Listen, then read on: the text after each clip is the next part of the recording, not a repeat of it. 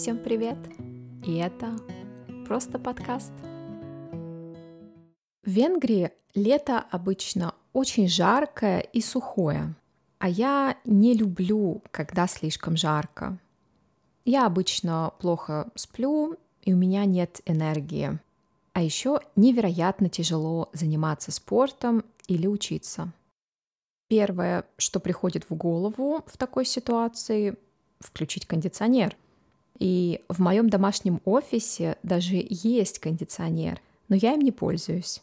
Говорят, что кондиционер негативно влияет на здоровье, а также на экологию. Иногда я включаю небольшой вентилятор. Не скажу, что он сильно помогает, но лучше, чем совсем без него.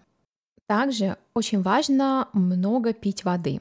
Я обычно не контролирую, сколько воды я пью, поэтому уверена, что меньше нормы. Но недавно я заметила, что хорошо удаляют жажду сиропы с газированной водой. Мой любимый сироп – лавандовый.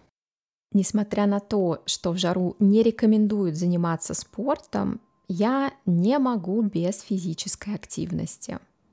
Обычно я выбираю вторую половину дня или раннее утро для спорта, потому что в это время более прохладно. Чтобы решить проблему со сном, я нашла нестандартное решение.